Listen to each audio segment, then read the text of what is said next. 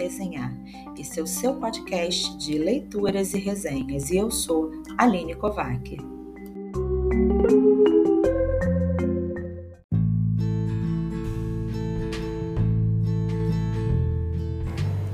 Olá, estamos aqui para a gravação do último episódio do podcast de indicações de leitura do ano de 2021.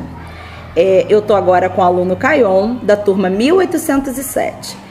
Ele vai falar sobre o livro Ônibus de Rosa. É, o Caion teve presente na gravação dos podcasts que eu fiz com a Maria Vitória e com o Ítalo, que são da turma dele também, e se interessou bastante. É, o livro é escrito pelo Fabrício Celei e ilustrado pelo Maurício Quarello. É um livro lindíssimo que eu não conhecia e que o Caion me apresentou. Caion, fala um pouco para mim o que, que chamou a atenção é, de você na história, por que, que você quis é, ler esse livro e por que, que você resolveu falar sobre ele. Bom, primeiramente o que me chamou a atenção foi a ilustração. Eu gostei muito da ilustração, ela é bem bonita e tipo no, quando o livro passa para tempos mais antigos, ele vai para uma tonalidade mais preto e branco. Que interessante. Pra, em tempos atuais, ele vai para uma coloração mais coloridinha mesmo. E eu gostei muito do livro porque fala sobre temas raciais, que é um tema muito importante de se falar. E ele conta a história da Rosa Parker, uma ativista, ativista, uma ativista, ativista? dos direitos Hum. negros civis nos Estados Unidos. E eu achei uma história muito interessante mesmo, bem legal. E é muito interessante quando a gente consegue ver alguém usando a literatura para falar de um tema bem interessante, de um tema bem importante como esse, que é o racismo, né? Ainda é um tema muito pouco falado, realmente. pouco falado. E outra coisa que eu acho interessante é que esse livro ele podia ser um livro bem biográfico, ele podia ser um livro quase didático. E pelo que você está me falando, não. Ele é um livro que carrega um tom de literatura, né, de literalidade que a gente fala, muito grande, porque a ilustração conversa com o texto, que mostra e que remete, e tudo isso não está dito, né, assim, explicitamente. Isso está nas entrelinhas e isso faz com que o livro seja é, um livro interessante, né? Livros que carregam com ele esse tipo de de subjetividade, eles são livros mais interessantes. Mas me conta mais um pouco. Você está me dizendo que o livro é narrado por alguém que assistiu o fato. Que fato? Fala só isso. Sim, em 1 de dezembro de 1955, a Rosa entrou dentro de um ônibus. Naquela época, os Estados Unidos passavam por uma segregação racial e ela estava sentada lá. E quando uma pessoa branca entrava, ela até podia ficar sentada, mas ela tinha que sair né, para a pessoa branca sentar. Só que quando o motorista falou para ela sair, ela falou não. E aí se desenrola uma história bem interessante e no final a gente vê quanto é importante aquele não dela, sabe? E a gente também vê um arrependimento do narrador da história que ele, sa- ele falou que saía quando as pessoas brancas mandavam ele sair, ele se arrepende muito disso. Então o narrador, né, que é quem observa esse fato, pelo que você está me dizendo, também era uma pessoa negra. Sim, ele estava no ônibus, só que quando eu- entraram as pessoas brancas, ele saiu, ele se levantou. Entendi. E a Rosa Parker é uma, uma figura conhecida, né? Se a gente vai estudar um pouco sobre o ativismo negro na década de 60, é isso? 50, 60? 50. 50, né? Na década de 50, a gente percebe o nome dela, a gente vê o nome dela como um nome forte e você percebe que foi um ato tão pequeno, né? Se a gente pensar apenas um não, mas como que esse não conseguiu fazer com que desencadeasse uma série de movimentos e que os direitos dos negros passassem a ser um pouco mais é respeitado, porque até hoje não é respeitado de como deveria, mas com ela algumas coisas passaram a ser diferentes. Você concorda comigo ou não? O que, que você acha? Sim, concordo. É tipo, o não desencadeou tantas coisas, sabe? Um ano depois, o, a segregação racial em ônibus acabou. Olha que coisa bacana, porque é um absurdo, né? Eu acho que eu não consigo nem pensar. Você consegue imaginar isso? Eu não consigo imaginar, Bem né? louco, sabe? Tipo, você realmente. Eles separam um restaurante para negros, restaurante para pessoas brancas, hospitais, sabe? Horrível. É, e assim, se a gente pensar em tempo histórico, né? Década de 50 foi ontem, né? É, parece que Isso é algo que me assusta bastante. Exatamente, parece que foi ontem, né? Quer dizer, é uma coisa muito perto da gente, né? Isso acontecia até ali, até outro dia atrás, a Outra gente coisa pode se dizer falar, assim. eu acho que é tipo. Eles não eram, tipo, ah, você vai. A Rosa foi presa por isso, sabe? Foi presa? Sim, ela foi presa. Caramba. Eles simplesmente não era tipo só falar, ah, você não quer sair disso? Não, eles batiam na pessoa, eles prendiam a pessoa, sabe? Eu acho isso bem louco. É, eu acho que é, é muito difícil, sabe? É, eu sou uma pessoa branca, né? Naquele dia que a gente estava conversando sobre isso, né? O Ítalo também falou um pouco sobre isso. Assim, eu não consigo imaginar realmente, né? Porque assim, eu, não, eu, não, eu não passo por isso, né? E, e às vezes tão poucas coisas que acontecem com a gente, qualquer desrespeito que a gente passe por outros motivos qualquer, por exemplo, eu sou uma mulher e dirijo. E aí tem aquela, né, aquele clichê de que mulher dirige mal. E assim, como que isso me incomoda, né? Quantas e quantas vezes quando eu vou estacionar o meu carro, por exemplo, é, eu vejo que vem sempre alguém querendo me explicar como é que estaciona. Vem sempre alguém querendo me dizer, normalmente um homem, querendo me dizer como é que eu tenho que estacionar, como se eu, por ser mulher, não fosse capaz de estacionar. E isso me incomoda enormemente.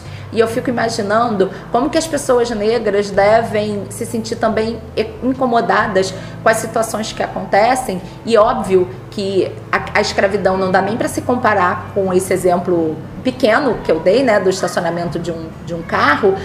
É, como é que as pessoas ainda conseguem fazer isso até hoje, né? Como que as pessoas ainda conseguem olhar para o outro e achar que a cor da pele pode fazer alguma diferença sobre é, no caráter, na, na construção da pessoa, né? Eu A gente vive num país extremamente racista ainda, é um racismo muito estrutural ainda. Vem da época do Império.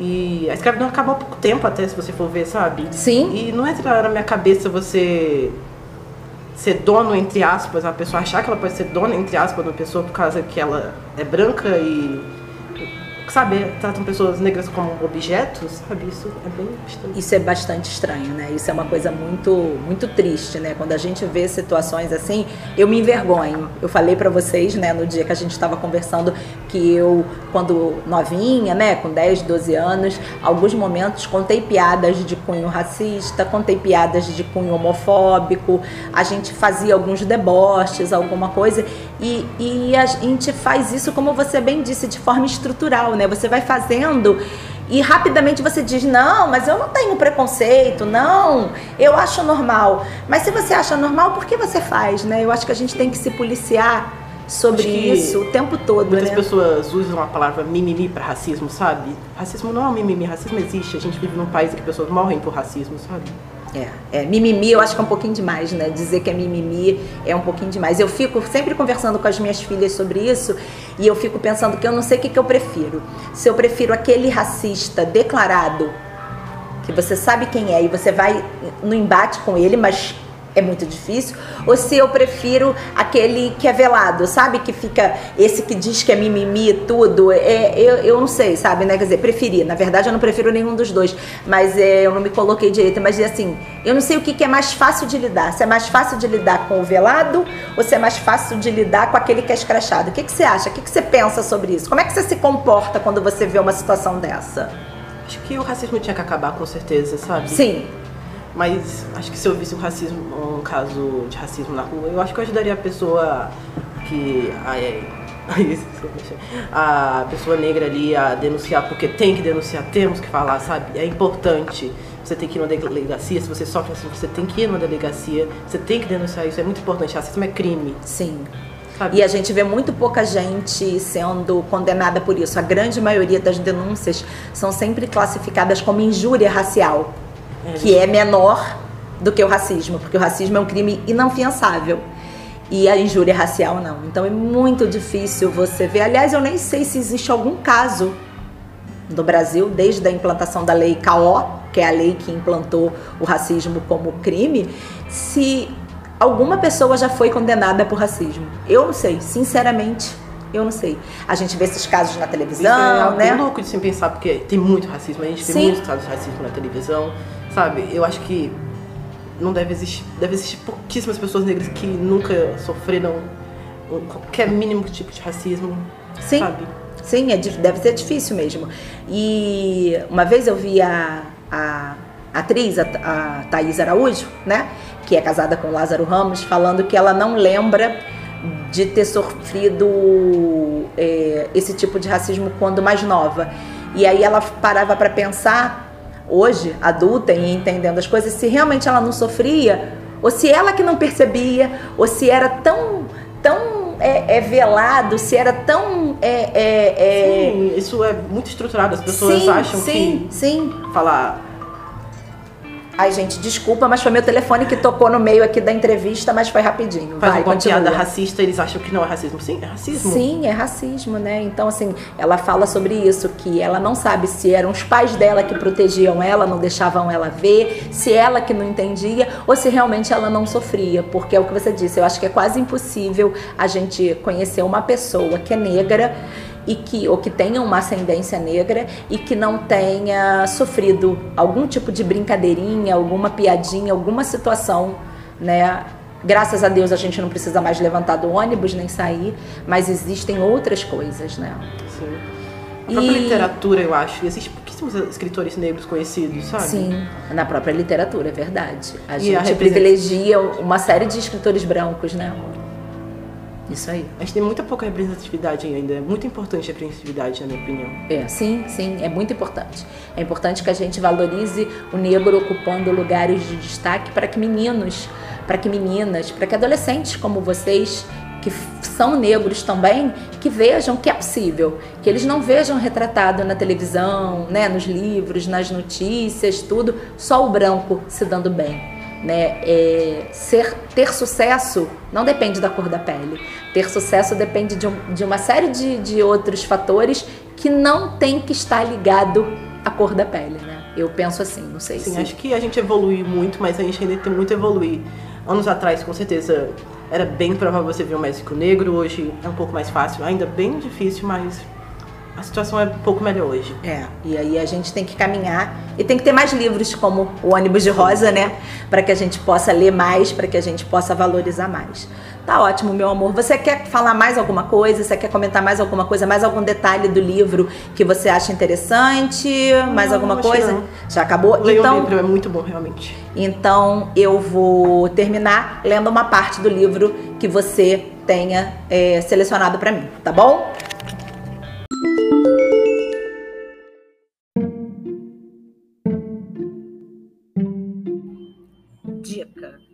Você ouviu o Cayon falar sobre a Rosa Parks, que é a personagem principal do livro, que ele resolveu conversar comigo. Mas você sabe quem foi Rosa Parks? Eu também conhecia pouco sobre ela.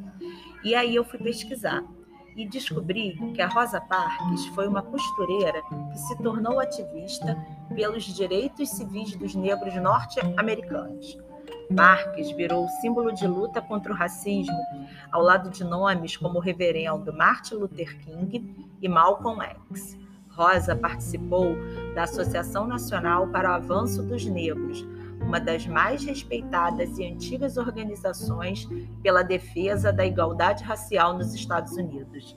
A militante ficou conhecida no dia 1 de dezembro de 1955, aos 42 anos, na cidade de Montgomery, no estado do Alabama, quando ela se recusou a ceder seu lugar no ônibus para um homem branco que exigia que ela se retirasse do assento, que é justamente o episódio que dá origem ao nosso livro.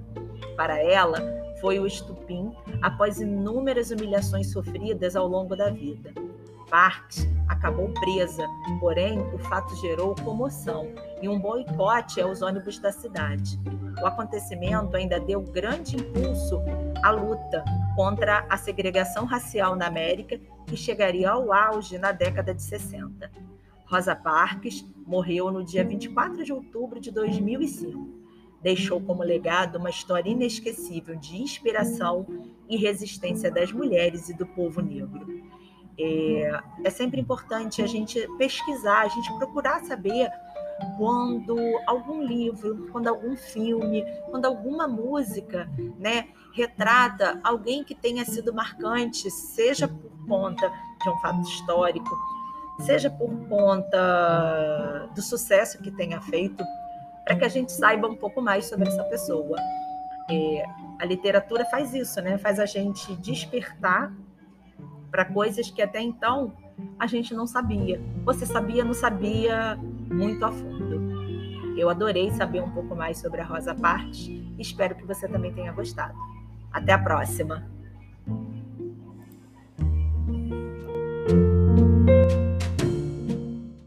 O Caion separou para mim justamente o trecho da situação que desencadeia toda a história do livro e eu vou ler para vocês. Agora, os olhos do avô brilham tristes. Pega a mão do menino e, apertando-a com força, continua. Nenhuma palavra, só aquele olhar cheio de piedade.